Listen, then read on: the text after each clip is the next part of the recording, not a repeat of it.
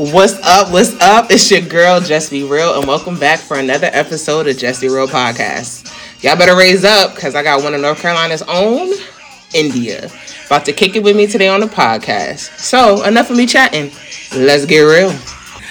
All right, guys. I have none other than the India H here with us today on this Good Hair Sunday, you know. Giving you true vibes of what it is, because you know she's originally an NC girl or whatever, living this DMV life. You know, that's normally how it happened though. People from the south go north. People from the north come south. Mm-hmm. It's like you want to change your pace, so you go places where you weren't really raised around. I could never live in DC because it's not for me in the DMV area. It's giving me too much of city life.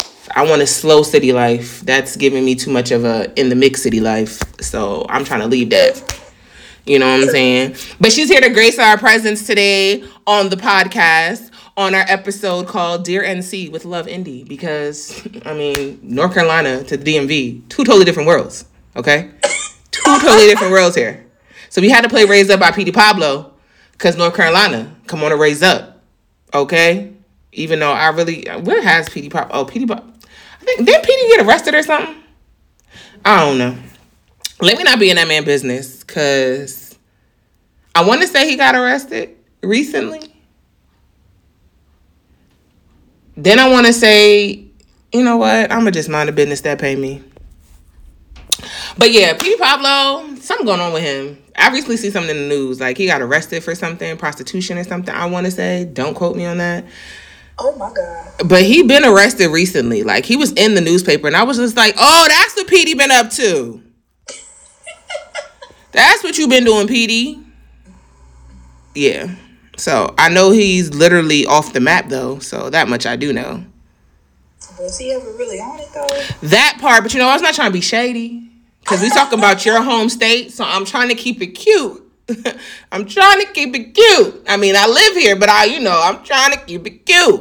I appreciate it, but I only know him from Drumline, and that's about it. So, yo, that's what I thought about when I was listening to the song. I was like, yeah, Drumline is how he really was. That's when he was on his game for real. When people actually cared because of Drumline. I think Drumline is what really propelled people to really rock with the song. Yes, exactly. And but yeah. But, you know, there's other greats that came out of North Carolina. You know what I'm saying? So, at least somebody else is putting the state on the map. True. Very true. I mean, Michael Jordan is probably prime of the prime. Yeah. And you got a few others. But enough of that. India, introduce yourself. Hey, y'all. It's India. What in the heck? It's in the building. Born and raised in North Carolina. Been living in the DMV for almost 7.5, 8 years now. Damn. So, yeah, I guess they say once you've been here for 5 years, this is home, but I don't consider this home. Girl, that's how I feel about North Carolina. My parents' house is my home. It will forever be my home. That part. It will forever be my permanent address, okay? I said the same thing. Enough to know exactly where I live, you're welcome. Period. I said the same thing about New York. They're like, you still have a New York license. You're in North Carolina. You've been here 4 years. And you're in my business. Don't do that. Because my permanent residence is in New York. My license will forever say New York until somebody marries me, whisks me away, and has some place where I'm going to literally forever be established. And even then, I'm probably still going to use Jackie's address. Amen. Because anything could happen. Not speaking divorce over my future marriage, but whatever happens, I know I could always go back home. So, there's that. So, I'll give y'all a little backstory. I met India at an Amanda Seales, the weekend I went to go see Amanda Seales. And it was in the DMV. So, y'all know I will travel for people I truly admire. I will travel. I will make a way. Amanda's one of those people. So, I met Indy at the podcast. Whole time didn't know the night before when she was at the Smart Funny and Black show. She was literally in my row, but all the way at the end, and I had no freaking clue until she told me. She was like, yeah, I was sitting in so-and-so. I was like, girl, shut up. I was smooth right in the middle of that same row. Go figure. She was like, yeah, girl, I went by myself. I said, me too. I do everything by myself.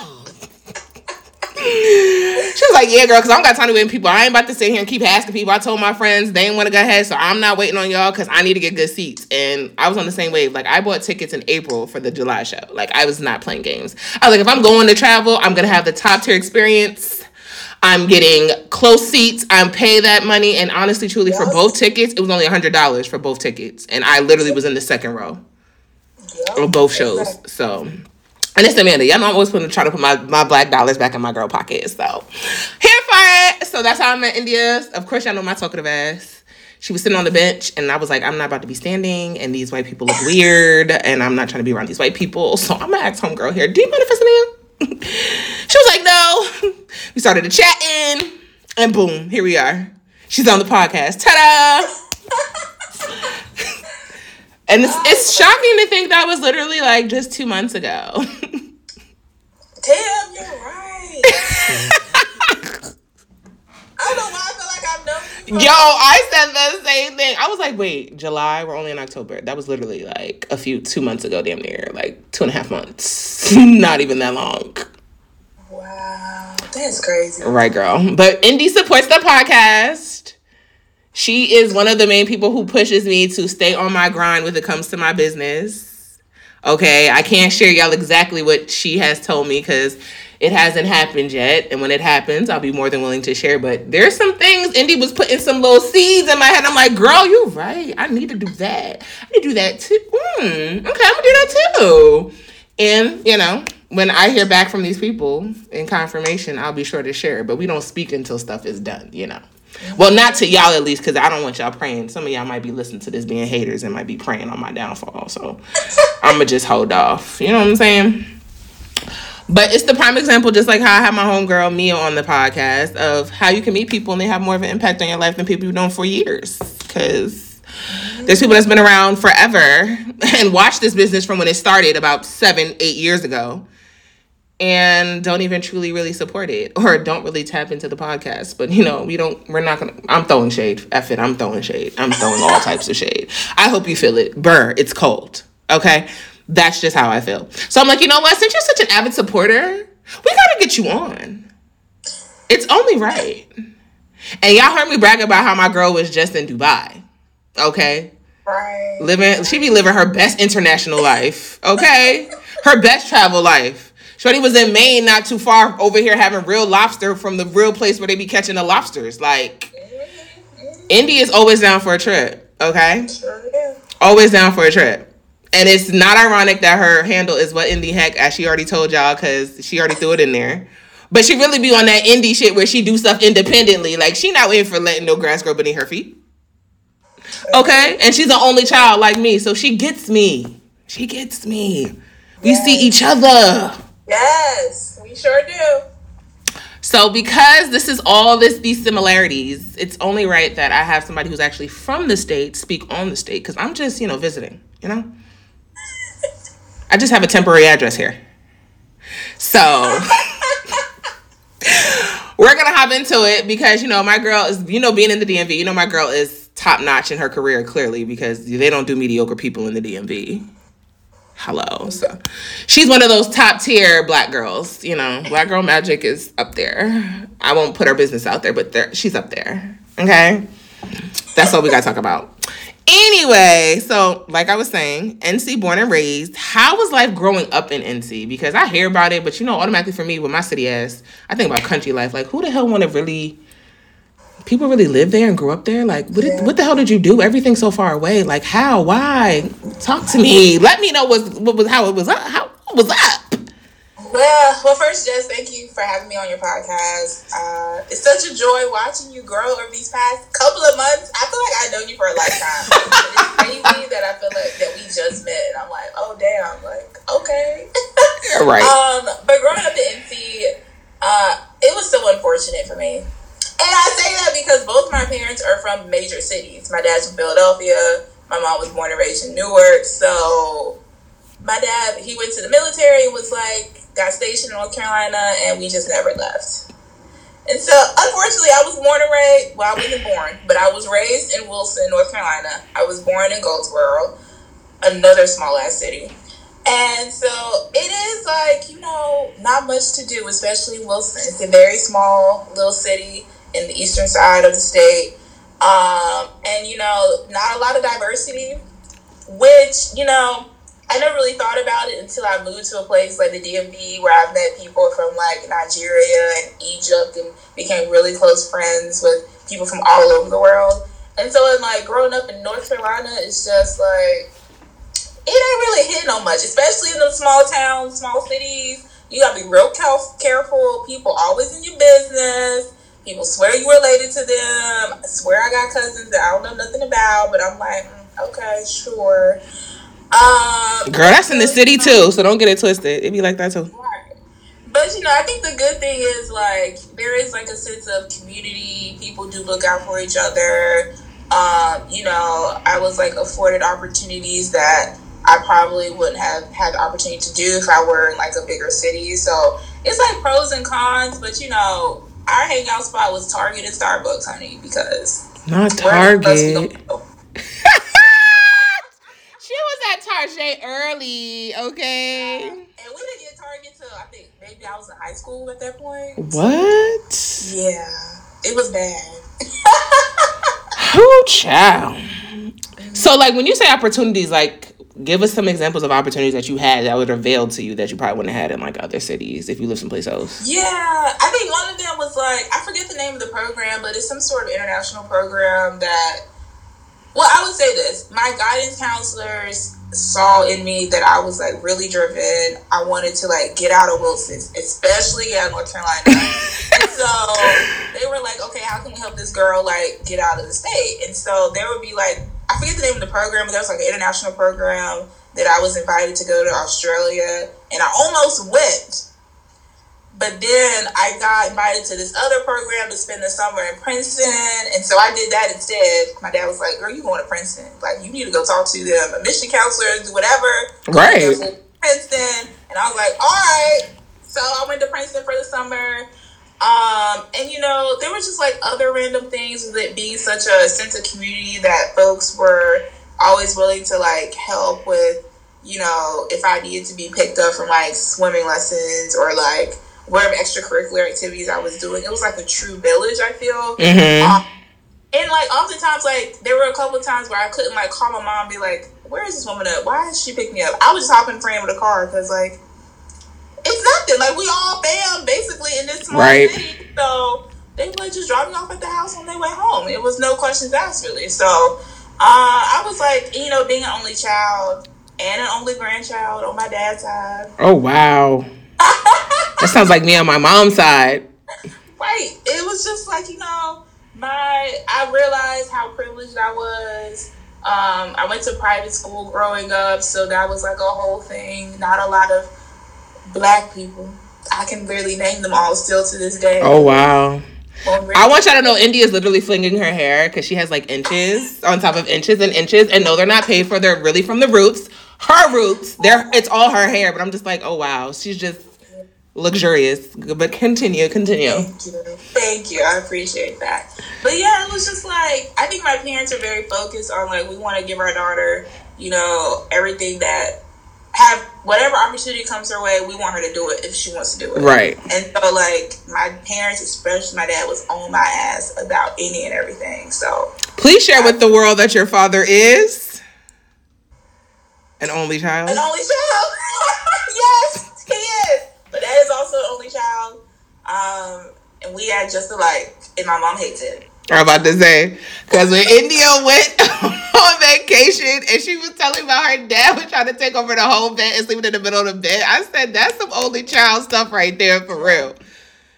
And I was like... I talked to him the other day because for, I think, Christmas, we're getting a hotel. He was like, bruh, can you just share the bed with your mama? Dude, y'all married. No, I'm not sleeping with that yo, when you told me that, I literally started crying tears of laughter because I'm like, his only child syndrome has not left. And the fact that he has an only child, it's like y'all understanding each other on levels. Your mom probably like, y'all niggas get on my nerves, yo. Right, exactly. It's so bad. Especially, like, my dad and I, we both love ice cream cake. So if there's one slice left, we are so petty towards each other that we will lick it just so the other person will not eat it. Oh, wow. Oh, wow. That's intense only child syndrome right there. I don't know if I could go that far. We don't be sharing. We don't like sharing with each other. Like, clearly. Or pack of Oreos. This is my pack of Oreos. Don't touch it. I didn't realize that until when my mom came to visit me like a couple weeks ago, and my mom was like, yeah, we're gonna stay spend the night in your bed. I said, no, the hell you're not. That's what the pullout couch is for. Then my aunt was like, yeah, change the sheets. I said, for what? There's an air mattress in the office. Like, y'all are not coming in my room or my bed. Like, it's not happening. Y'all have your own bathroom. Everything y'all need is outside. Don't pass this foyer. And my mom's like, you're such an only child.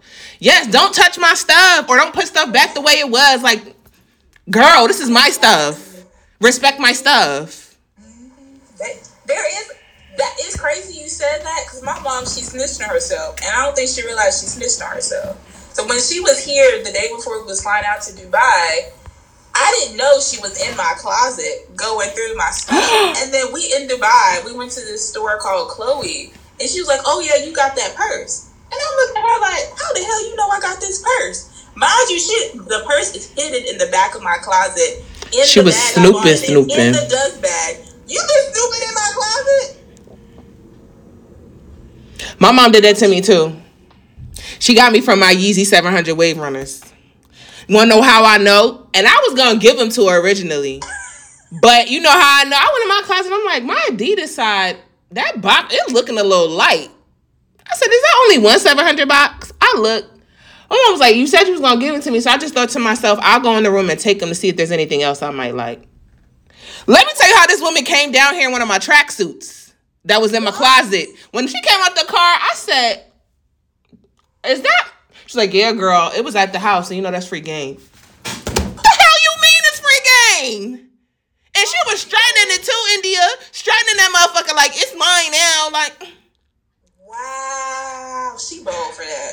I say, you are a true niglet to have the audacity to come to my house wearing my shit.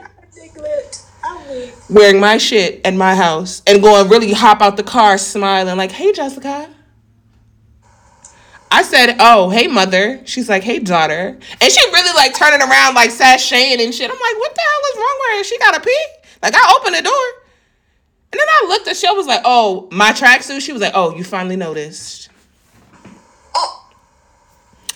I said, take these. When you go home, take these Wave Runners. And when I come back for Christmas, just know I'm cleaning up shop. Mm-hmm. As you should. I'm cleaning up shop. Because I feel like if that's one thing that you have, there's plenty more coming from. And then she'd be her and her sister go at it. So her sister be like, well, too bad you don't wear my size, so you can't take these sneakers. I said, oh, you, and she's the baby, so I expect it from her raggedy behind. You have no couth, ma'am. None whatsoever. But to go back to what you were saying about having opportunities, I literally released the episode about the African-American history for AP programs about that one. And I was like, you know what?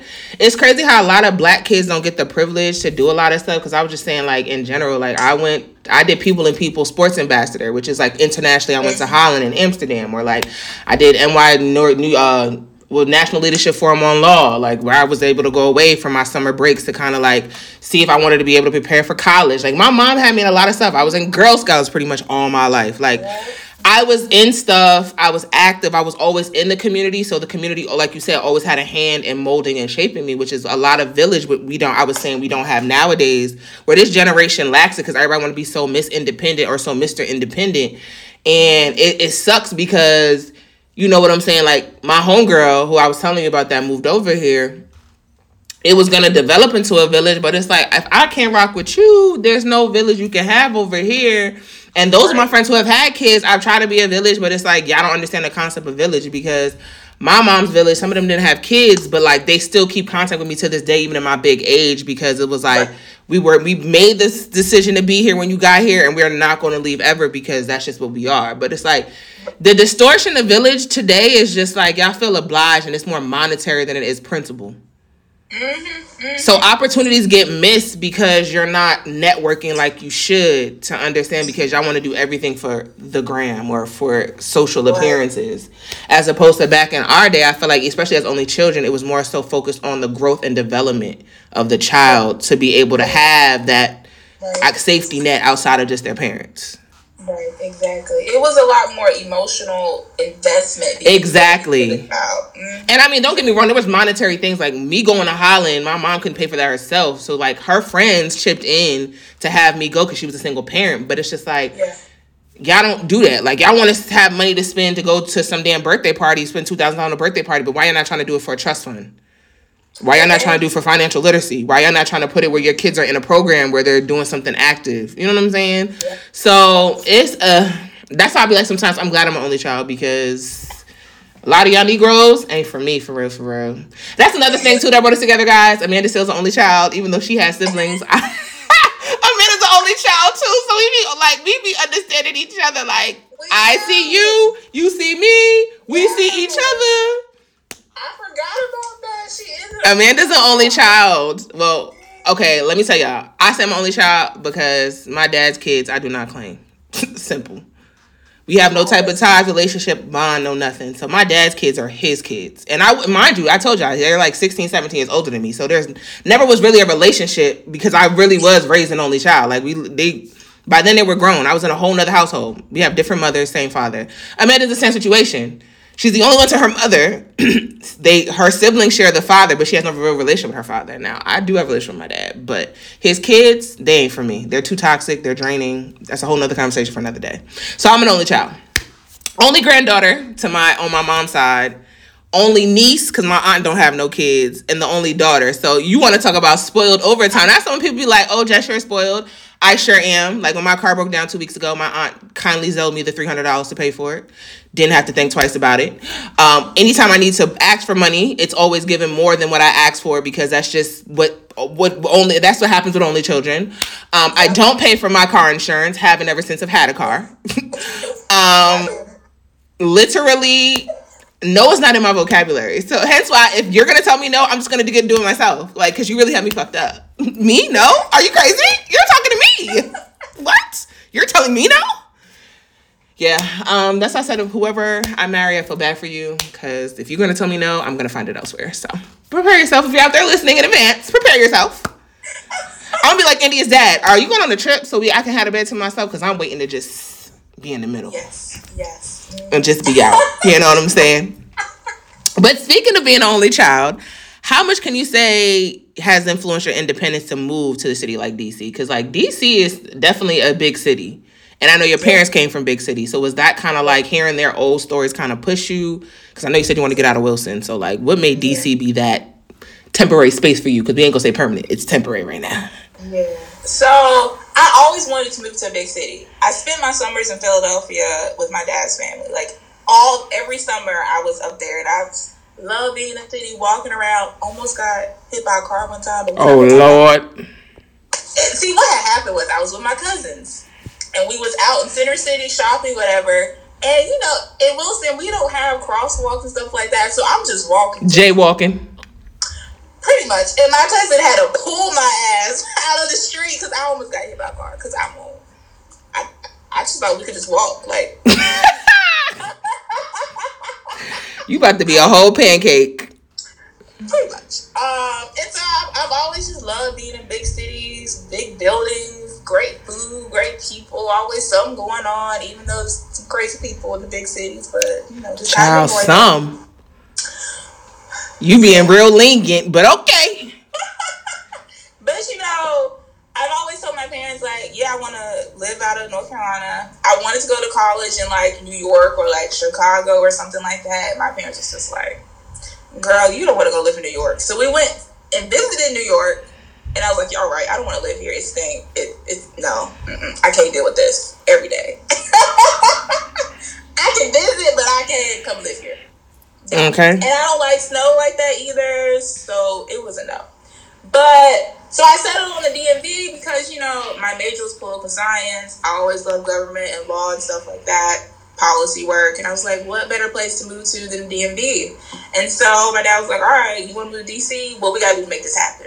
So, like, in college, I did, like, a summer program here in DC. I started networking, making connections, ended up getting an internship on Capitol Hill. It didn't pay shit, but I was like, Dad, I needed some sort of job to at least get me started.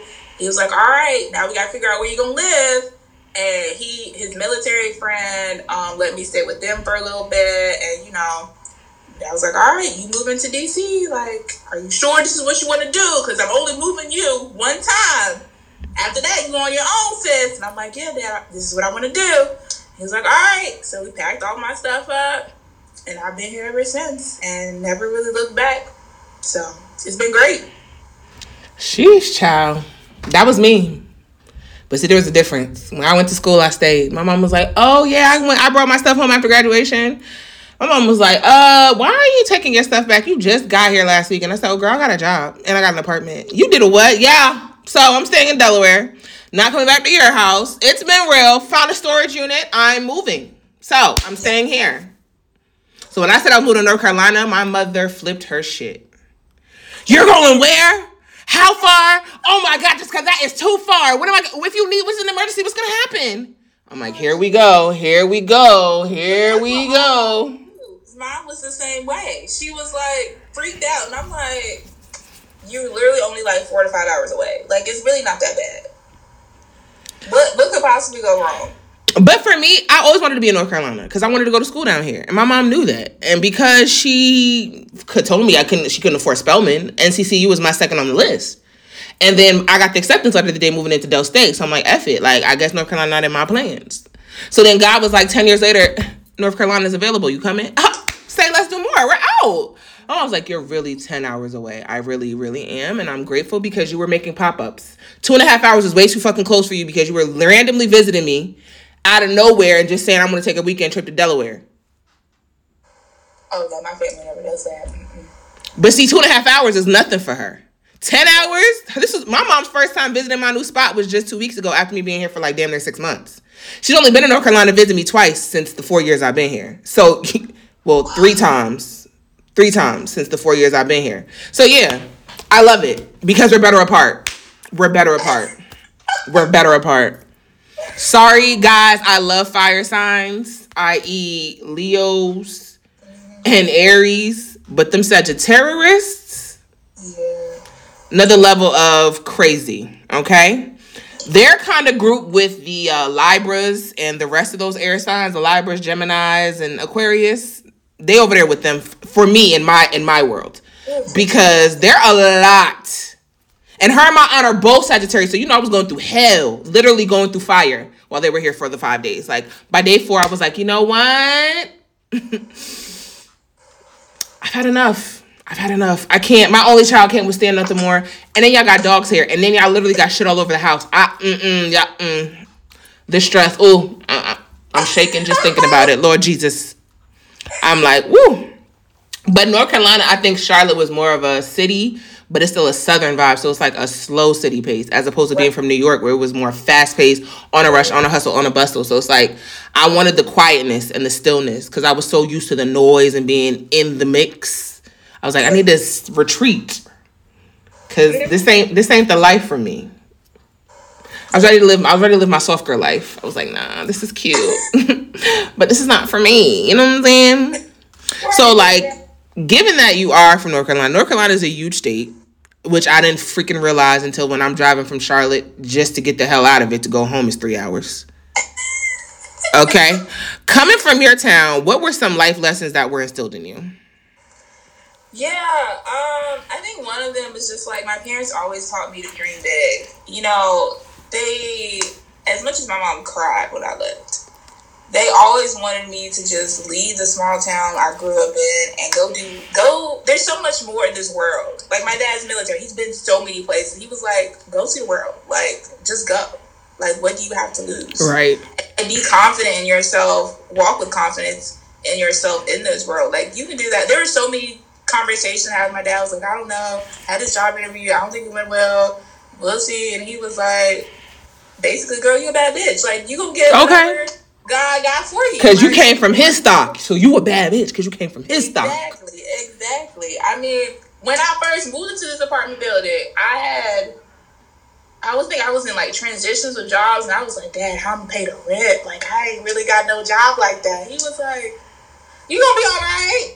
And I was. The rent ain't never been late. And so it was just like, you know, be confident. Make sure you always ask for whatever you want. Like, my dad is always just like, ask for the however much money you want, no matter what. Like, don't let nobody punk you. Don't just come out and accept anything. Even when it comes to like dating, he's just like, first of all, child, you expensive. I raised a bougie ass child. Okay. My friend said it to me today. She said, you really ordered your grocery? That's some bougie shit. I said, mind your business. Wait. Mind your business. And it's like, don't lower your standards. Period. And so I just try to live my life like that every day. Because what people think is what is normal for us is expensive to most. And you can't fault us for that. Okay? We were raised privileged. Okay? Right. We were raised middle class. What do you expect? Like, we have standards. Mm-hmm, sure do. When it comes to dating, it's not about the monetary, but baby, best believe, like, you're going to have to come with something. You're going to have to take his trash out because I'm not touching it. The trash, you're going to have to be able to clean. You're going to be able to all of that. Yeah. But just know, like, sneakers are a habit and I can afford them and still maintain my lifestyle. So please, mm-hmm. Don't come over here with that broke nigga energy. Right. I literally just had to tell a dude that. This man was so bad. I don't know what his deal was. I mean, he was just broke. And I was just like, but I'm not, so... What are we doing? I'm like, we might as well just end it right here. I don't know what the hell I spent money on, but he had a problem with... I think it was when I bought that Chloe bag. And he Googled it and saw how much it was. I was like, why do people do shit like that? Because, I don't know, they nosy as hell. Because yesterday when I was at homecoming, there was like, I wanted them sneakers. Them sneakers are like $250. And I'm like, why are you pricing sneakers? And why are you pricing sneakers that are on my feet? Right. Did you pay the $250? I spend my money on. Hello? My money paid on time. Okay? Like, you're in my business. Don't do that. Right. But now I agree with your dad though, with the high standards, don't settle, because I feel like a lot of greats have come out of NC. A lot of them, like Rhapsody, J. Cole, Tabitha Brown, you know, just a few. Michael Jordan, you know, just a few. And all grounded in their Southern rhetoric. So why do you feel NC is downplayed as just being a country bumpkin state when actually it's enriched with so much black culture? Like, a lot of major flourishing black cities were in North Carolina. Yeah. I'm not gonna lie, North Carolina is country. But it's not as country as some of these other Southern states. And so... I feel like it takes so long for someone like Rhapsody, like, she still doesn't get the props that she deserves. Girl, don't get me started because it's going to give me a fucking headache. I know. So, like, I didn't really discover Rhapsody or hear about her until I think I was about to leave North Carolina because she hooked up with this girl who I went to church with in high school with. They did, like, some songs together. And so that's how I came across Rhapsody. And then when it came to, like, J. Cole and Tabitha Brown and all these other... Petey Pablo even, like... Right. It takes a while for folks to, like, really catch on to them. Like, J. Cole, I really got into him because of an ex of mine. I was, like, really into him. And I was like, oh, yeah, like, I rock with this dude for bad. I'll forget about Ty Young. Ty Young, too, because she went to women's... Right. And so I just think, like, North Carolina... even, like, conversations I had with people in the DMV area about black culture, it's just, like... North Carolina's just never on the top of people's list. Like, they'll name the J. Coles and Tabitha Browns, but they won't name, like, Rhapsody or other folks like that.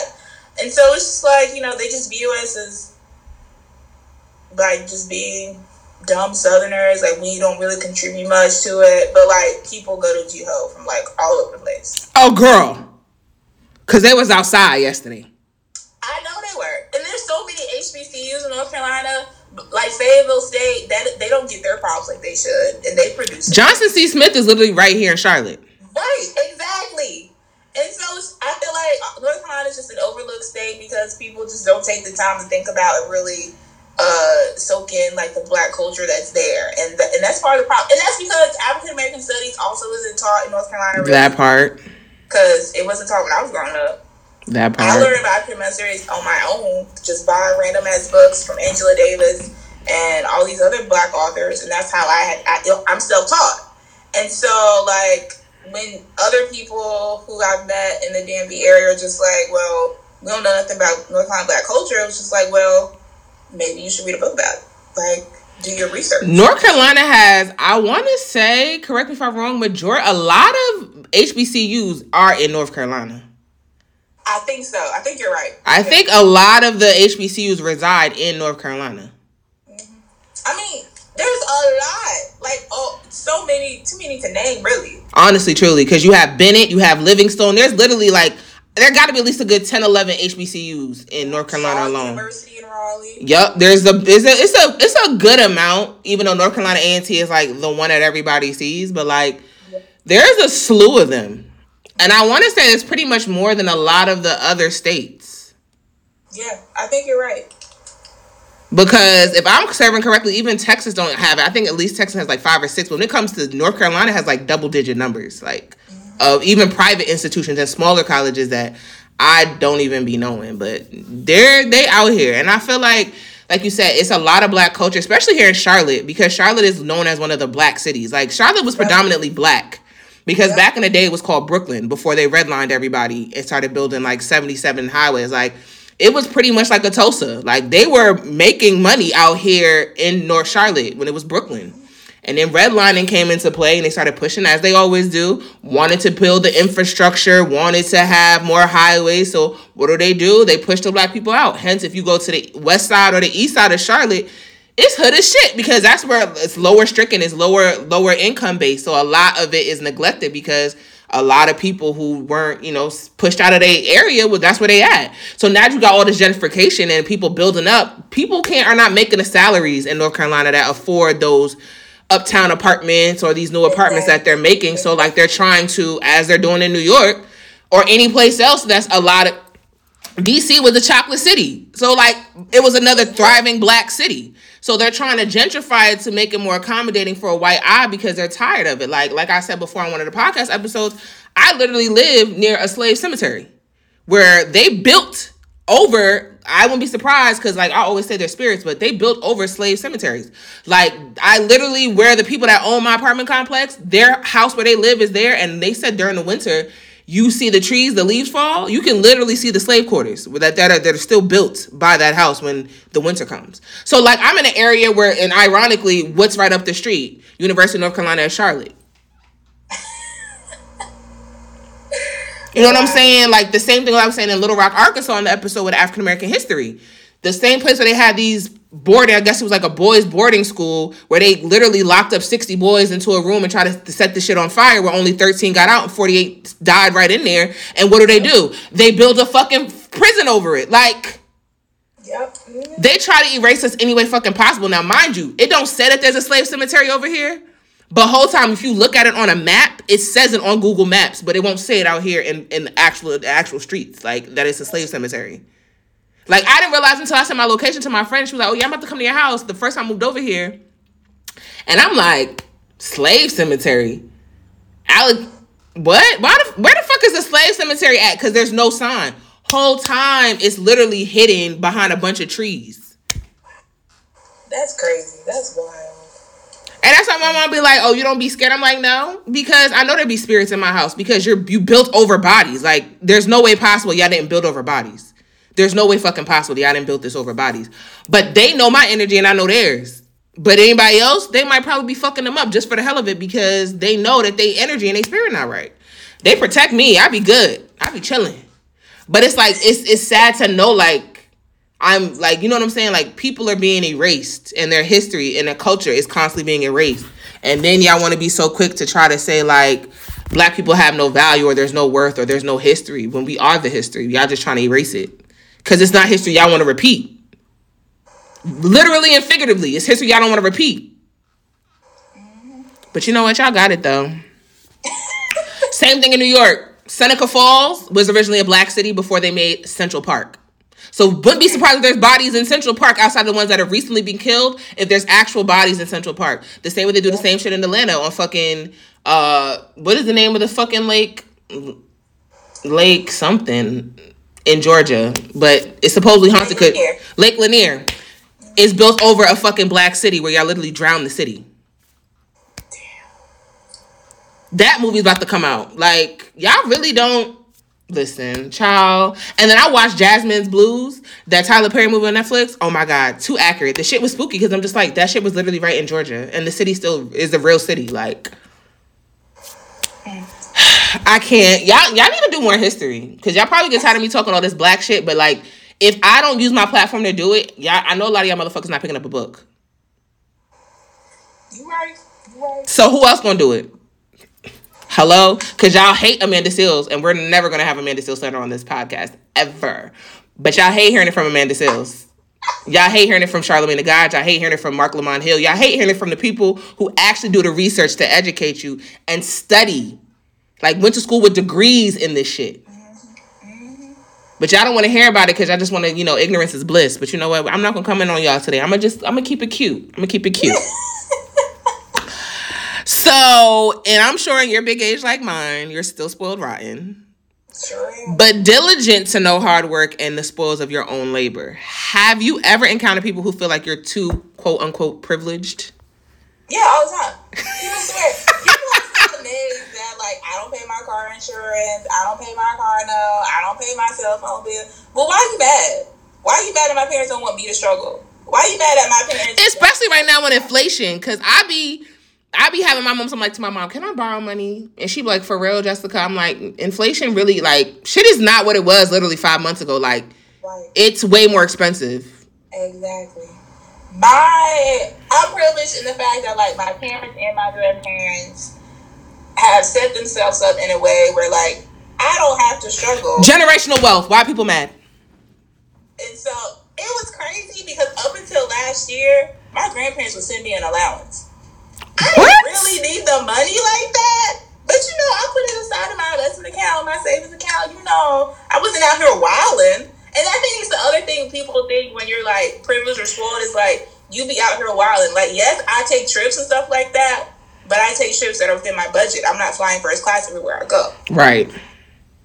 And so it's just like, why y'all mad? Y'all mad because I'm an only child and I get whatever I want. Not my fault your parents decided to have multiple kids and, like, you gotta share all your shit with your siblings. I'm really sorry, but that's your life. That's your problem. Like, what you want me to do? Struggle with you? I'm not about to struggle. I can call my dad right now and be like, I need a couple $100 for X, Y, and Z. He'd be like, yeah, whatever. Take it off the account. No questions asked. Okay. I got my mom's password to her accounts. I got access to all my parents' accounts. Okay. I'm off the account. And I be looking at them bitches like, you got 5 savings accounts and 2 checking accounts, and they got commas and zeros behind them. Exactly. And you retired, and you getting Social Security too, and workers' comp. Girl. But like, I feel like even though I'm privileged, I still work hard. I just said that. I was like, the spoil. You still know what it is to be diligent and have a work ethic. I feel like people have that monomer or misunderstanding of only children thing. Like, we're privileged. Like, there are some kids who are given silver spoons and literally don't do shit. Like, those are people that you have that are like, that are pretty much celebrities' kids. That really, and I say celebrity with the word because it's more fame and fashion than anything. Like Paris Hilton's and shit. They don't work. Kim's is where they don't really work. Everything's done for them. But then you have the kids who are only children, but their parents are still into them a work ethic or know what it is to be diligent and consistent and stuff. Because there's times I wanted to quit Girl Scouts. My mom's like, you're not quitting. I don't give a damn what you say. You're not quitting. You're sticking through this until you graduate, and I don't give a damn because you don't know how many opportunities this is about to open up for you. And she wasn't lying. But it's just like, I always wanted to have my own money. Like, my mom, yeah, my mom can spoil me, but I wanted my own fucking money. Like, it's cute that you can give it to me, but I want my own shit. Because now that I am used to this lifestyle, I want more money. So I'm going to get more money. I have to work for it. So therefore, I'm going to work for it. Exactly. And it's like, my parents see, I'm not just out here just sitting around in my apartment in DMV not doing shit. Right. They see me out. I'm networking. I'm meeting people. I'm always applying to jobs or doing, like, building my skill set or just, like, trying to just learn new things. So, and I'm not out here wilding out. Some of the people I grew up with, in my parents' opinion, I don't 100% agree with it. They're out here wilding out, you know, having all these babies and doing all this other stuff at their big age and not being married and all this stuff, because my parents are super Christian. And I ain't doing none of that. Like, I ain't had no baby. I ain't been locked up. I ain't been on no drugs. I ain't done nothing wild in my parents' eye for them to be like, okay, we got to cut back on what we're doing for her. I'm really just out here, like, working, and I'm trying to take another trip. That's all I'm thinking about. Period. And that's what it is. And I be like to myself, I'm like, y'all saying all this purpose, like, okay, it was like, oh, it must be nice that your aunt paid for your car to get fixed. It must be nice because you're a hater because you would have had to pay that $300 yourself. You're just say that you're mad.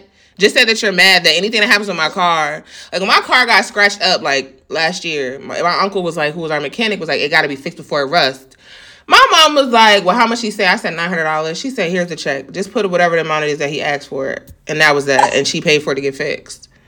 Like, why are y'all mad? Because my mom, my mom didn't have me until she was 35. So she was more so well-established when she had me. My grandmother was well off and established, even because she worked to go ahead. My aunt never had kids, and she's always been well off. So it's like, literally, y'all mad at me because I'm beneficiaries, and I'm literally going to invest generational wealth that literally when they pass on, I'm going to have liquid assets. You're mad. And you're mad because you don't have that availability. You don't have that support financially in your family, or that support to be able to frivolously give you $300 and not be like on some shit like, oh, you got to pay me back, or you got to figure it out on your own. And again, that's not my struggle. And I don't need it to be my struggle, because aren't y'all doing the same fucking thing, trying to build generational wealth for your kids and not have to go through the same shit? Like, make it make sense, because you're contradicting yourself. Mm-hmm. Exactly. You can't be mad because my generational wealth came a little bit quicker than yours, honey. Hello? And I don't gotta struggle. Like, girl, you're mad. Nobody wants to struggle. Hello? And like you said, I'm not out here wilding. Like, I'm doing good for myself. I have a decent job. I'm out here doing a business. I'm not in the mix trying to be, you know what I'm saying? So it's like, my mom are like, okay, well, she asked her for help. I'm not going to sit here. How would we look not helping her when she's, like you said, I ain't out here just having kids, getting tied up with the wrong crowd, wasting my life away. My mom was so happy I went to homecoming. She was like, girl, because all you do is stay in the damn house. You work from home, you do business, and you just really just be in the house. So she was like, the fact you went out and had a good time, it's whatever. Like, I'm happy. Like, because you needed to get out. Like, I do productive stuff. Like, I'm not just wasting my time. So, yeah, my family has no problem helping me. And then my village still helps me. Like, my birthday, people probably was like, I was like, you got how much money for your birthday this year and you're 32? I'm like, don't be mad because my mom has people in her village who don't have kids and they're well off sending me $200 for my birthday or $100 within the Zelle because it's my birthday. Like, why are you mad at me because you ain't getting no money? That's between you and your parents' village. They clearly didn't choose the right village. That's not my fault. Not my fault. But like I said, we met at an SFB, Black Outside Again tour, and instantly hit it off. Clearly, our love for Amanda Seales runs deep. What made you become a part of the Seales Squad? Because everybody not on the Seales Squad. You know what I'm saying?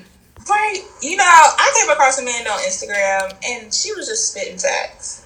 And I was like, I need y'all heard what she said? Facts.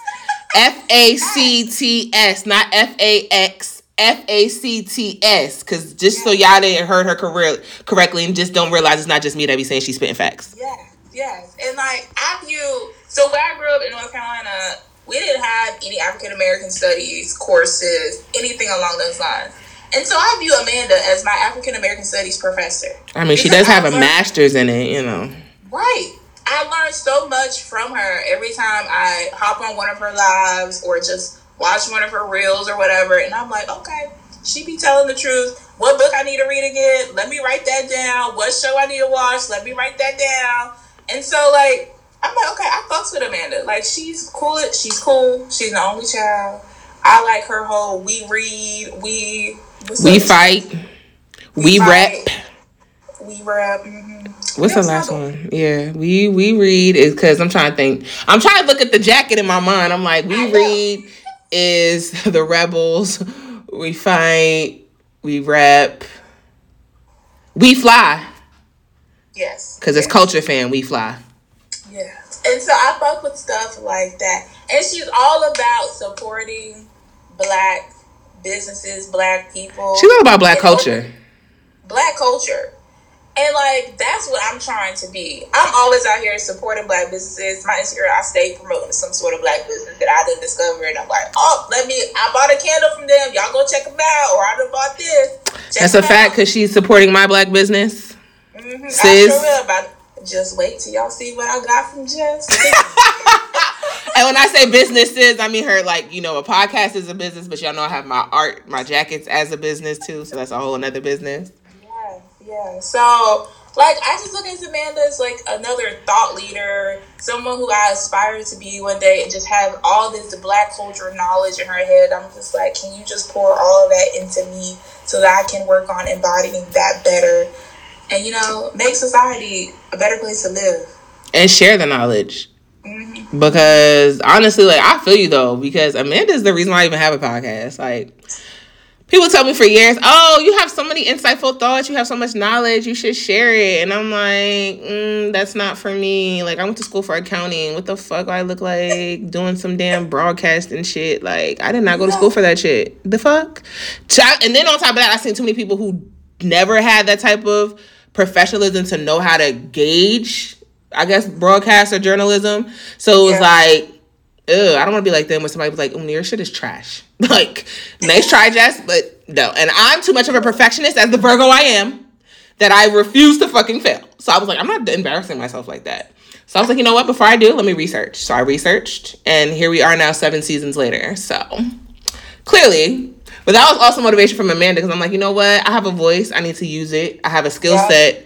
I need to use it. I'm able to articulate and still make it where it's a free type of vibe, where it's not like black, black, black, black, because that's what it is, but it don't come off that way. It comes with more of a conversation, an understanding, a dialogue. So I'm like, you know what, Amanda? And then mind you know, I've loved Amanda since my brother and me, so that's just it. Like, I've been a dot since 9 to 4. I've been on Amanda's period. And then, you know, listen to the podcast. My homegirl put me onto her podcast in, like, 2018, and I was like, and it was a side effects of being, what was it, the first episode I listened to?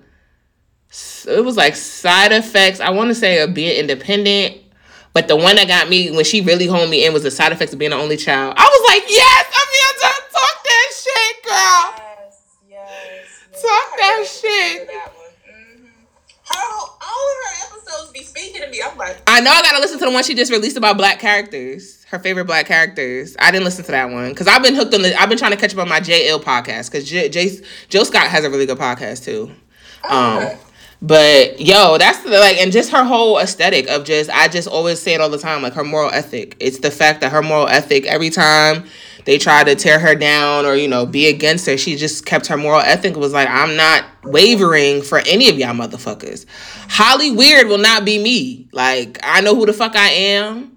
I'm going to say who the fuck I am, and I'm just going to go about my business. And I think that also comes with the culture of her being Caribbean and her mother being a person who was, you know, innovative, coming to this country, building herself into what she was, which spilled over into Amanda. So shout out to Miss Annette Seales. She's the bomb, guys. I just want y'all to know she is, because she's dope, because she says she loves my work. So that's for another day. Again, she's bomb. She created one of a great specimen of a child. Sure did. And I think Amanda's just misunderstood, like, honestly, truly. I think the people hate the messenger, so they can never receive the message. And I will constantly always fucking say that. She's the GOAT. And y'all just don't want to give her the credit. And it's fine, because you have motherfuckers like us who will. Because I think it was a picture I posted when I was in Baltimore. And India wrote me back. She said, that conversation must have been intense. I said, yes, it was Amanda blasphemy. So I had to go the fuck in. I remember that. It was Amanda blasphemy. And I had to go the fuck in. She was like, yeah, blasphemous. Oh, we don't play about Amanda. So, Amanda, if you're out there listening, we love you, girl. Okay, we love you, girl. So, we often do events, activities, and life on our own during the pandemic. Was an, you know, issue to have it for people to just sit in self. And while the world was shut down, did you have any, like, hard times with life during the pandemic, or, like, have any life reflections that just came knocking on your door randomly? I don't know, because I just feel like as only children, we're always by ourselves, so it's not like we really, when the pandemic happened, it was like, oh, great, I don't have to interact with people. Right. The pandemic was great for me. Because, like you said, I'm always by myself, but the pandemic gave me an excuse to always be this event or go talk to this person. Like, it was literally, I was in silence here in my little apartment. And I loved it. I was being active, going out. I walked around my neighborhood. I've lived in this building for like 7 years, and I've never really walked around my neighborhood until COVID happened. That's crazy. And it was glorious. Not glorious. It was glorious. Glorious, I tell you. Magnificent. I was just like, okay, I see what's popping over here where I live. Like, it's cool. But a lot of people, I think during the pandemic, I'm not going to say it's a loss, but, you know, some people who I used to talk to pre-COVID, I don't talk to anymore. Because they don't like how I'm not in these streets like I used to be. Like, I'm not out here going to all these parties, going to all these networking events, trying to, like, you know, really be out here meeting people. I'm being more intentional with who I hang out with. As you should. Yeah. And it's just like, I don't have the energy. I'm already an introvert, okay? It takes a lot for me to, like, want to... Girl. Tell the people, because they don't get it. Moving here, I was always, like, going somewhere, doing this, doing that. And then COVID happened, and it's just like, okay, I get to be still. Because we all got to be still. And I'm still in that moment of just, like, girl, if I see you this weekend, it's cool. If I don't, it's fine. You can cancel plans on me any day, okay? Right. It's fine. Like, I will find something else to do, or I will gladly sit here on my couch and watch Love is Blind or whatever. Girl, I've been binging on Netflix heavy because I just bought my account back because I'm like, y'all be asking for money and y'all not giving quality. But then I'm like, wait, when I went back, I was like, oh, y'all got some hot shit. I gotta come back. Mm-hmm. They do. But no, I feel you. I think here in the DMV, though, people have a problem with, like, being with themselves. Because people here have big-ass egos. I don't have a big ego. Child. And so, like, if you're not willing to kiss somebody's behind, which I'm not willing to do, they're just like, what's wrong with you? And I'm just like, look. Because people here always are looking to, like, move up, move to the next big thing. And I'm like, I just want to be paid very well and travel. Like, I don't really care. You could call me a research assistant. You call me a VP. I could care less what the title is. As long as I got the coins. Give me a good coin and we good. And let me travel when I want to travel and we real good. Okay, period. But here it's just like, no, you got to want to work for the White House or work for the agency. Y'all, leave me alone. I don't want to do all that. That's what y'all want to do because y'all want to be able to. And I think people who do that just want to throw titles. Like, when they ask you just so they can see where they can rank you and how to talk to you. Like, right. No, they I'm not here. They want the title and they want the power. And I'm like, I don't care about that. Just give me some money. Having power and not knowing how to use it effectively can really be dangerous. So, do you really want the power? It is.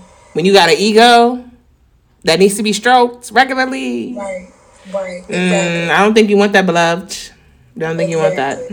But no, I feel you. Because I don't think it was an issue. I think having the pandemic was a blessing because I'm like, yes, I don't have to be social. And my mom was like, I don't know how you do it. How can you work from home and stay at home and never want to be home? I'm like, because I'm an introvert, so it doesn't bother me. Like, my mom's the complete opposite. She's social, so she likes to be around a bunch of people. My aunt and I are two in the same. We like to be by ourselves. We don't like too many people in our face. And I think, like you said, as you get older, the same people that I was hanging around with in the pandemic or conversing with, I don't have any ties to because it was more of a lesson to realize, like, you're codependent. You don't have any sense of independence. You never really are driven. And then nonetheless, not trying to downplay nobody, but how the hell am I talking to somebody who never left home? Like, you never experienced life outside of your own niche. So you really, is not much you can fucking tell me. And when I realized that, with a lot of people, even when I go back home, like, my trips home have lessened to New York because it's the same people doing the same shit. Like, and the fact that I can come home to y'all doing the same shit and y'all not trying to step outside is like, what do we really have to talk about? Yeah, you have families. Yeah, you have kids and you have a husband, which is all great. But if you're still in the same space and never really branch out, like, I feel like in my mind, and they can say I'm wrong, but I feel like you have some underlying resentment because you never got to do what you really wanted to do. And now you're a whole mom, so you don't really get a chance to now really do what you want to do because you have other people you have to depend on you, and you have a whole marriage. So, like... Right. People are like, oh, Jess, you don't have kids yet? I'm like, no, but guess what? I'm not in no place where I feel like I have to be and I'm stuck. Like, a lot of my friends, like you said, the opportunity to have privilege. Like, you haven't traveled. You've never been outside the country. excuse me, you've never really went to different homecomings or went to college outside of New York. So, like, some of y'all are now living your dreams in your 30s, which is fine because there's not a time limit. But a lot of what y'all doing, I've already done because I left home early. So, like, I'm not interested. I'm trying to establish business. I'm trying to have my own generational wealth. I'm trying to prepare because now that's, like you said, my parents, my mom's getting older. My dad's getting older. So when stuff happens, I got to prepare for when that day comes where I inherit their generational wealth and maintain that, because that's going to be a decision. Do I want to stay in North Carolina? Or am I going back to New York? Right, exactly. As if she gets sicker, what's going to happen in this situation? Because unfortunately, as we get older, they get older. Yep. So, and then being the only child, I'm the only one that I'm responsible, not just for my mom, but my aunt as well, because she has no kids. Yep. So I got to make sure I'm in my best mental space during the whole pandemic, where I was like, if there's demons I ain't dealt with, I got to deal with them now, because I can't, God forbid something happens, I can't just be on some, oh, my mind's all over the place, and not be willing to accept what the real actuality of what it really is. And I can't expect to grow and expand if I'm stuck and stagnant, being a rocking chair, moving, but I ain't going nowhere. Exactly. Mm-hmm. And I realize I don't... I feel you, because my family is going through that same exact thing. It's just like, I feel like my parents are pushing me to, like, you know, go do whatever I want to do right now, because we're watching my grandparents get older. And one of my grandparents is very sick right now. And so, like, I'm seeing my dad having to make this drive back and forth to Philly to take care of them, because they refuse to move down south for whatever reason. And it's just like, okay, he has put in his, they're having intentional conversations around, like, how do we make sure we are prepared for, like, when the end happens? Right. And how do I make sure I'm prepared for when the end happens? Because I know it's coming. And so, like, having these types of conversations with them at my not even 30 yet age is making me have intentional conversations with my parents of, like, y'all need to get y'all shit together too. Y'all need to go ahead and put X, Y, and Z in place. I know some things are in place, but mom, you got more work to do, so I'm gonna need for you to knock this stuff out by this date. And if it's not done, I'm gonna keep harassing you. Right. But that's, and it was scary. And I think that what the reality was that was scary for me is when my aunt and my mom had somebody send papers down here that had to get notarized for fiduciary trust. And I said, what the fuck? Are you kidding me? Like, you're only 60-something. We're really doing this? My aunt literally already has her burial down to a T, where she had me and gave me a copy of where she's getting cremated. And this is your beneficiary on this. This is what my financial advisor has you on this. My mom's like, your name is on this. You got to sign this trust. My mom has an irrevocable trust, a revocable trust, on top of a fiduciary trust. Yep. Mm-hmm. I said...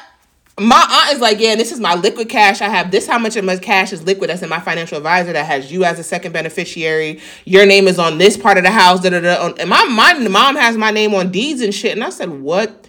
This is real. Like, yeah. But it's going to make your life so much easier once that time comes. And that's how I just have to look at it. It's just like, we have to put these things and have these conversations in place while they're here. Because my dad is an only child. Right. He has to deal with his parents. Because there's no, I mean, he has my mom and I here, but, like, those are your parents. So they have to have these types of intense conversations while they're here, because we all know the end is coming. So. And being an only child, literally, those are the only parents you have, and you're the only child that they have. So it is your responsibility. Like, it's all going to follow you. And that's something that hit me very hard earlier this year, was just like, shit, my parents are getting old. Everything's going to follow me. Like, even if I do have, like, a family somewhere down the line, it's still, like, it's me. Right, because you're the immediate bloodline. Right. And so, like, I'm like, Mom, y'all got to make this shit easier, because the way I'm witnessing all this other stuff going down within the family, I'm like, I'm not trying to experience that when, you know, y'all no longer on this earth. No, facts. And I don't know if my dad got his shit together, because he's married to a trifling asshole. And I said it, and I don't give a damn. Yeah, I'm telling y'all, because y'all know how. My dad's shit. My dad is one of 14. So imagine, that's, like, totally different. Like, right. So I don't even know his family for real, but his side of the family is ginormous. Like, ridiculous. Ridiculous. He's one of 14. And he has me and his kids, his older kids. But it's like, financially, you're not going to trust them with shit. I know you. You're going to trust me with it, even though I wasn't raised in your household, but because of, one, my degrees, but two, who I am as a person. Like, being financially stable, but you have a whole wife you're married to. So, like, hopefully you have your shit in order, because she's going to want to take everything, and technically she's next to kin, because once you marry her, that's everything goes to the wife first, and then the kids are after. But, like, I want no parts of that shit. I told my dad off rip, like, don't put me in nothing, because if it takes anything where it becomes, where it has to go to the, become to go to the estate, I don't want to deal with none of that shit, because I refuse to go battling for something that my last name is inherited and hers is by marriage. I don't have time for that shit. Like, I don't have time for the stress or the headache. So figure that shit the fuck out. Especially with your other two kids, because you know they feel entitled. So you can literally leave me to fuck off anything. I'm gonna be all right regardless. Honestly, truly, I am. Because mom's side already got their shit together. I'm not inheriting shit probably over here from you anyway, but a ball of lint. But it's okay. And it's okay. But funeral arrangements and all that other shit, I'm not going back and forth with your kids about it. I'm not going back and forth with your wife about it. I'm not going back and forth with a policy or whatever. I don't give a damn. Like, figure that shit out. Because all I want to do is honestly just show up to the funeral and let it be. And hence why my dad is somewhat sick. But I feel like you have older kids that you really raised. And, like, it's their responsibility to make sure you're good, not mine. Because I wasn't put in your household. And you were literally a part-time dad with me. So, like, I don't feel like I owe you that. You know what I'm saying? As opposed to your other kids, you raised them. Yeah. They were in your household. You literally are do stuff for them even in a big-ass age, damn near almost in their 50s, and you look out for them. So, like, they owe you. I don't owe you shit. True. Yeah. The only person I owe, they got my name on everything, signed on dotted line and notarized. So, honestly, truly, we good. You still my man's. But I'm not going to ever go on my way and travel like how I would for my mom driving 10 hours. I'm not going to do that for you to drive to Philly to check in on you, because I don't feel like you deserve that much. Right, exactly. Mm-hmm. So you got a wife? Tell that bitch do it. Exactly. That's how I feel. That's what you're here for. Okay. And she ain't worth a damn, but I told you back when I was 16 she wasn't worth shit. But listen, that's another story for another day. So back to the regularly scheduled programming. So often the perception is that only children are selfish, but in fact, I feel we're the most caring, selfless individuals because we share on our own, not by force like those who grow up with siblings. Why do you feel this preconceived notion amongst many is what it is perpetuated in society about us? People are hangers. I mean, that too. And it's just like, they just mad because we have boundaries. Woo! Say that louder. That was a bomb. That was a B-real bomb you just dropped. That B word. That's my favorite word. B. We have boundaries that we have set and that we enforce. And people don't like that. Especially as only kids. Everyone is not welcomed in my home. Woo! Does not even have my address. Girl! So, I don't even gotta talk about it because she preaching. I do not live in Washington, D.C. If you are privileged enough to know my exact location, you're welcome. If you don't know, you probably will. Where the collection plate? Where is the collection plate? Because she is preaching right now.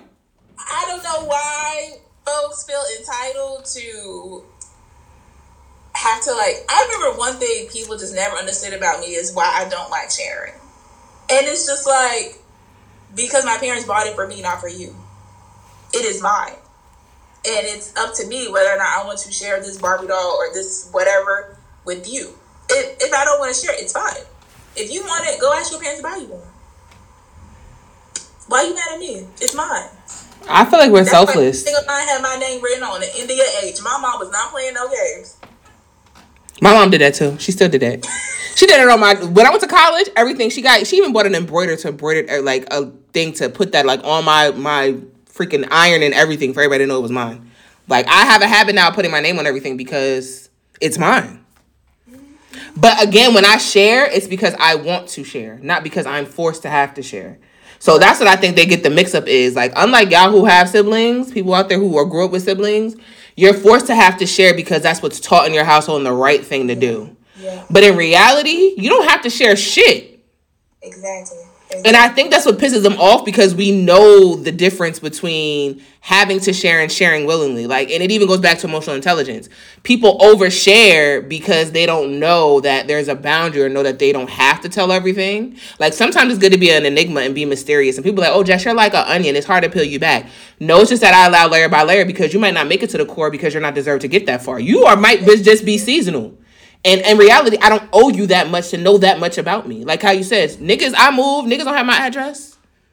You, oh yeah, you still, yeah. Mind you, people didn't know I lived in Charlotte until literally about 4 or 5 episodes ago. How about that? Yeah. So it's like, you don't need to know where I live. You don't need to come to my house. Like, my homegirl comes to my house. She's the only one that's allowed to my house. Like, I don't do everybody in my house because I'm big on energy. You're not bringing that shit in my space, because I'm going to have to cleanse it, because you were in my space. And I don't know where the hell you came from, where energy you might be carrying, because you're not going to make me carry a little energy I don't want. I don't feel like everybody needs to know how you live, because that's exactly how people be hating, and because of how you live, especially because people are envious and will be low-key dry haters.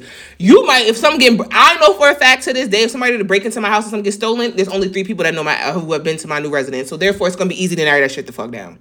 Because you normally get robbed by people who know you and know exactly where shit is. Ain't no way fucking in hell possible. Yep. I don't share a lot of what's going on in my life because it's none of your fucking business. Like, everybody want to be so quick to know about my love life. Mind your fucking business. If I want to share it, I will. I just feel like, personally, for me, if you have to ask me about it and it's not something I would voluntarily share and I haven't told you, then that means it's none of your business. Because I share what I want to share for who I feel deserves to share the information. Exactly. Only children, we're very particular.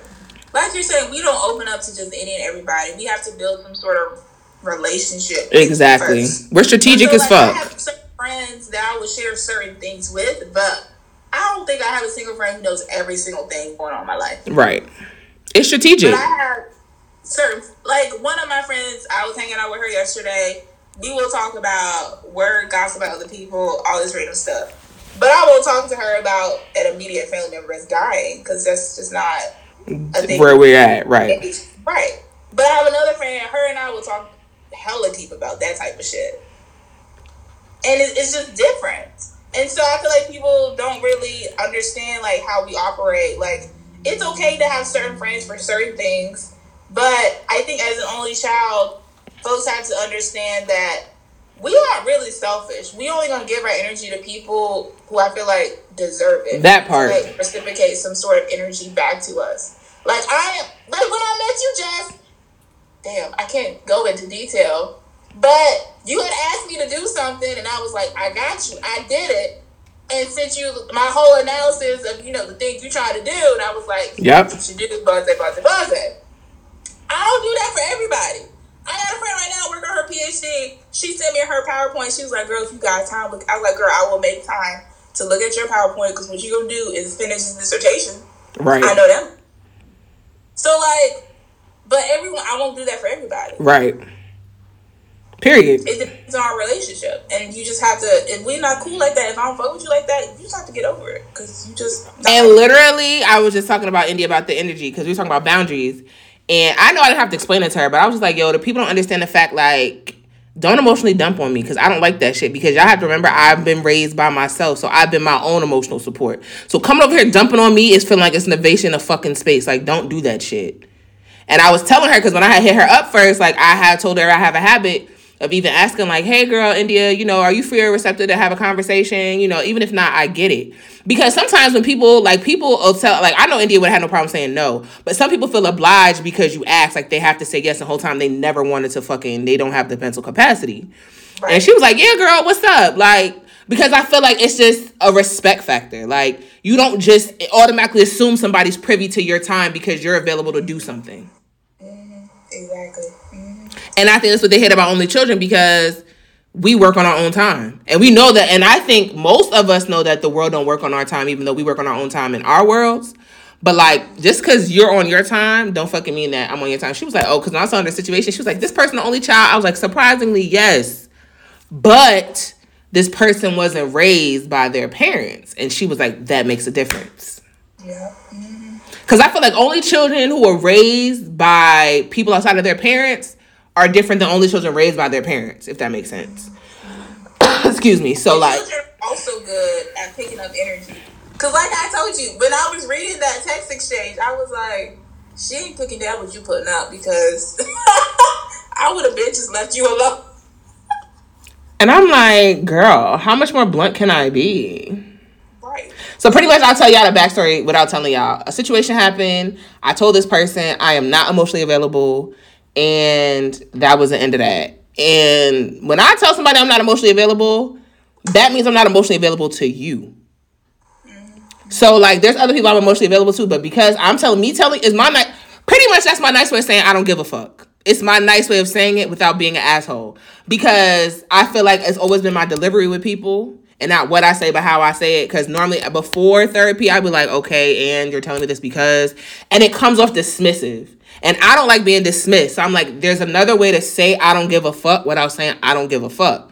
So I said, like, currently right now, I'm not in a space to receive and I'm not emotionally available. So when I told that to my homegirl yesterday, she was like, well, how? She said that could have just been for that day. I said, but no, if I tell somebody I'm unemotionally available, that means that I'm at the point where I don't care what you're saying anymore. And I'm trying to be nice enough to let you know that I've tuned the fuck out because I no longer care because it's the same repetitive shit. Yeah. And as an only child, I'm all about finding solutions, especially me being a Virgo. I'm a solution-based person. Like, I don't like chaos. I don't like constant drama. I don't like constant negativity because if that's what you're constantly bringing to my door, I'm done listening to it. Like, so that's my way of saying I don't give a fuck. I said, so I told her, I was like, inside. So this is a disclaimer for all of y'all, whoever's friends with me. If I ever tell you I'm emotionally unavailable, that means I no longer give a fuck. That's my nice way of saying it. Okay. So now that you guys know, there's my secret. So, and I was telling India about it, and this is what I do. I ask my sun, my moon, and my rising. So each person I have designated, you know, India's a Leo. Literally, her birthday is a week before mine. So, literally, India's birthday is on the day I was supposed to be born, honestly, to be honest with you. I was supposed to be born. That's literally how we connected for sure, because she was like, yeah, my birthday's in August, so I said, when? She was like, the 20th. I said, shut the hell up. That's the day I was supposed to be born. Yeah, that's why I can never forget it. Plus, it's literally exactly a week before my birthday. Like, literally a week before. And, you know, I go to my homegirl, Mia, who was on the podcast before, and she's my Virgo. And then I went to my homegirl, Eb, who is a Scorpio moon and a Scorpio. And I'm like, you know what? I go to all three signs because my Scorpio could be coming out where I'm being real venomous and just saying, fuck it, because I don't really care. Then my Virgo could be coming out where it's kind of like I'm nonchalant and I'm over it. And then my Leo could come out when it's just like, I'm trying to work with you and you're making this difficult. Yep. Mm-hmm. So I asked all three of them and all three of them said, like, you're not tripping. And then once I got that confirmation, I was like, yeah, okay. Wash my hands. We're done. Because y'all can call it cold, y'all can call it whatever, but when I have a boundary, like India said, when only children have boundaries, we are very stern to enforce them, and you will not overstep them no matter who the fuck you are. If you overstep, you hate to see. And yes, like you see that, I was like, oh, she's overstepping. She was like, yeah, she's not picking up what you're putting down. Like, it's really obvious that you can see the switch in conversation dynamic that you're giving, like, I'm not really here for this conversation. You know, some people just not emotionally intelligent to read the room. But, bitch, we read a room and then read it inside out. People just aren't intelligent, but that's a whole other thing. India did say she a little slow. And I said, I don't know, girl. She might have taken the short bus with the one seat. I don't know. I don't know, girl. I don't know. But like I told y'all before, anybody I've talked about, I've talked to them about it first. And nonetheless, I probably have no contact because I think that shit is so weird to talk about people and still be in their face. That shit is weird as fuck to me. It's going to always be weird. But you know what? People weird. So you're working in your dream career in the DMV. How has that been for you? Girl, it's been a roller coaster. You know, growing up in my small little town, moving to this big city with all these big personalities, it's a lot. People are draining. And, you know, I've grown into being a strong Black woman since I've been here. Mm-hmm. I've grown into wanting to bring Black culture to the spaces that I'm in. And, you know, white people don't be liking that shit. Of course not. It's ruffling feathers. And I've ruffled a lot of feathers. Join the club! Join the club! And I'm just like, well, I'm not changing. So at this point, I'm standing fast, standing hard, whatever the saying is, and what I believe in. Standing firm. What, Yeah, standing firm. That's what I'm looking for. Standing firm in what I believe in. And my blackness isn't going... Every time I introduce myself, I'm like, I'm a black woman. I support black-owned businesses. And I care about the black community. And so every time I go through whatever legislation I'm looking at, I'm like, so how will this impact black people? Girl! I be asking that question, too. I be like, inclusivity, what is it looking like? Right, exactly. And the way people look at me, and I'm just like, I'm dead ass. Like, not playing with you. But this is, how will this impact the black community? And, you know, that ruffles feathers. And, you know, some organizations I worked at supported, others didn't, so I had to leave. And, you know, I'm not changing who I am. My career here in DC will always be about black community, black people, equity, diversity, inclusion, and belonging, which is why I sit on the council at my current job, because y'all period. And so, yeah, that's just how it is. DC has been a dream of mine since, like, probably high school. I'm glad to be here, to be thriving, but it can be exhausting. And, you know, I've thought about moving somewhere else, but all the other places I like are hella expensive, too. So it's just like, I might as well stay here. Girl, trust. Because I love California, but baby. Girl, me too. And I'm like, whoop, that cost of living got me saying, I'm going to just have a California dream. Exactly. So I'll just stick to visiting my friend out there once a year, because girl, that's all I got. Girl, and I need to go visit, and I'm gonna go visit my soror out there. But now I feel you, because being in spaces like that is hard. Being an anomaly is hard, and I think that's a big thing I question, because like y'all think of diversity is really because y'all are owned by CEOs of female, and y'all think being female is diversity. But for me, that's not diversity. Yeah, that's a pinpoint, but it's not. I don't see enough of me in here. Nope. And y'all don't understand mentally the anguish that's being put on me day in and day out, because you're not me. And I don't have nobody to talk to, because none of y'all are me. So I took myself out the inclusion and diversity groups, because I'm just like, now it's not centered. Like, I feel like y'all are mocking my culture, and I have a problem with it. Yeah. So do you feel like, because you're in the DMV, like your parents, since you moved so far away, is it harder for them to digest the fact of you being an adult, even though like I know that they know you're an adult, but does it like sometimes it's just like, whoa, bro, chill. I'm old enough to like make decisions. Yeah. It depends on the parent. My dad is more of like, girl, you an adult, like, you know, he treats me like an adult. My mother doesn't. She still babies me. Like, she will, if I ask her to make an adult appointment, she will do it. I will literally call. My mom still makes my hair appointments, because she just, that's what she wants to do. Like, it gives her joy to do stuff like that. My dad is just like, look, if you don't ask, I ain't gonna say shit. Pretty much. I ain't mad. And so, and my mom, you know, I'm her only child. She is just like, my mom and I were always hanging out when I was a kid. I was like her sidekick. So when I left, it was very hard on her, apparently, from what my dad has told me. She cried for days, allegedly. Oh, wow. Yeah. She did not take it well. Mind you, my dad's a jokester, so he was kind of laughing at me.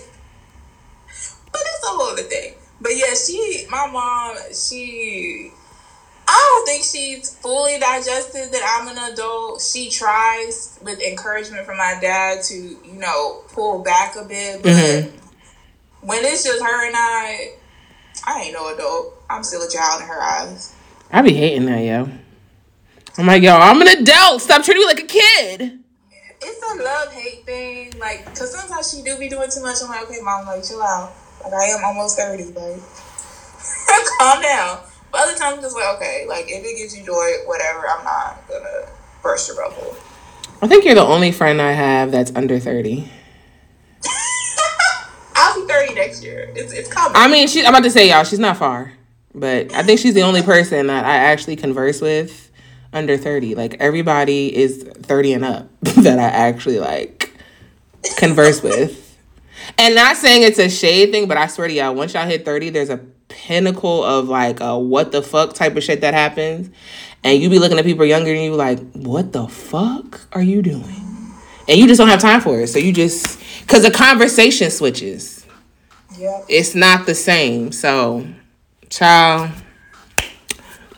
So to end it off, as you've gotten older, your palate for people changed, I'm sure. So what do you think are green flags in friendship now as an adult, being an only child, that you may have bypassed in your younger days?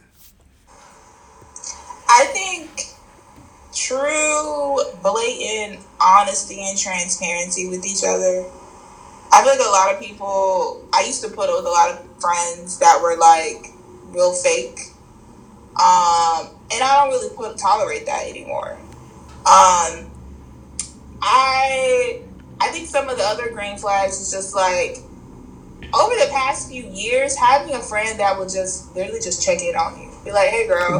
Just think, how you doing? Like, don't hit me up because you want something. Just hit me up saying like, just thinking about you. Like, hope you're doing well, blase, blase, blase. Like, I value those types of things. And I try to be intentional with reaching out to people who I might not see a lot. Right. But I would just send a quick text like, hey, I just did it last week. I was like, hey, Alicia, we ain't talked and since earlier this summer. I hope you're doing well, you know, blase, blase. So, like, that type of interaction I value a lot more than, like, friends that, like, hit me up wanting something from me. Yeah, because I definitely hit up India when she got back. And I was like, hey, girl, I see you landed. I need all the details. How was your trip? Like, what was new? Like, what did you try? What was the food? Right.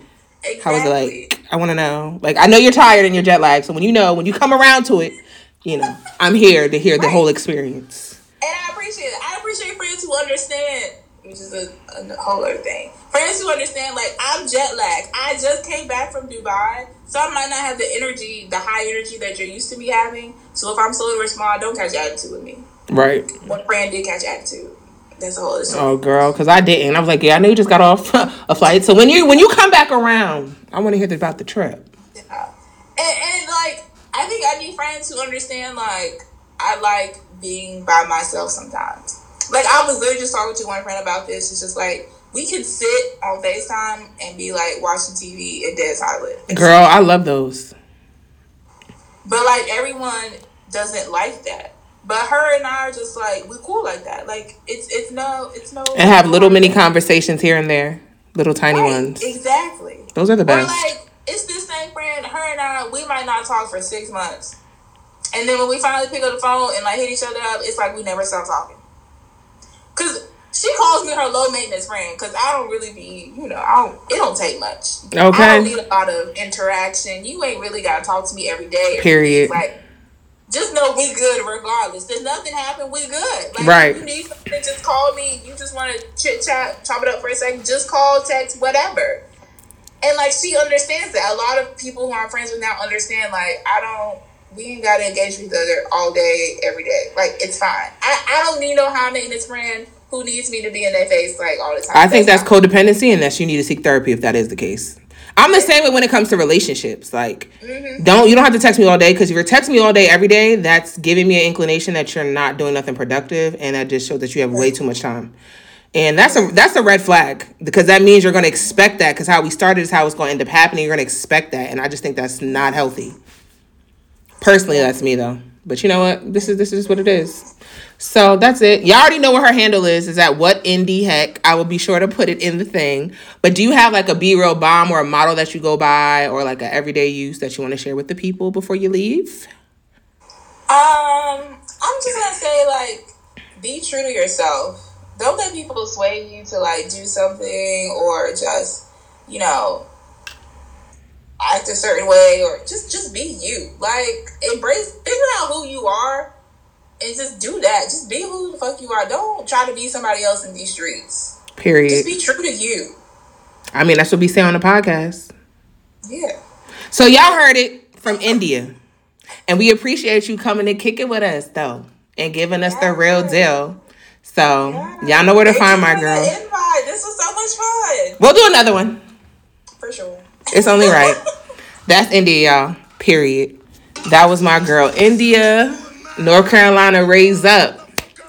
That was Dear NC with love, Indy. Hopefully, y'all enjoyed our conversation, and we will see you on the next one.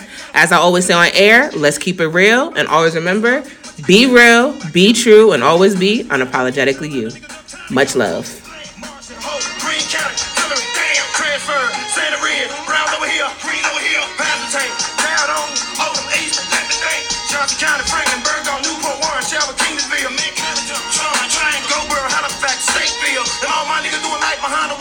Right here is the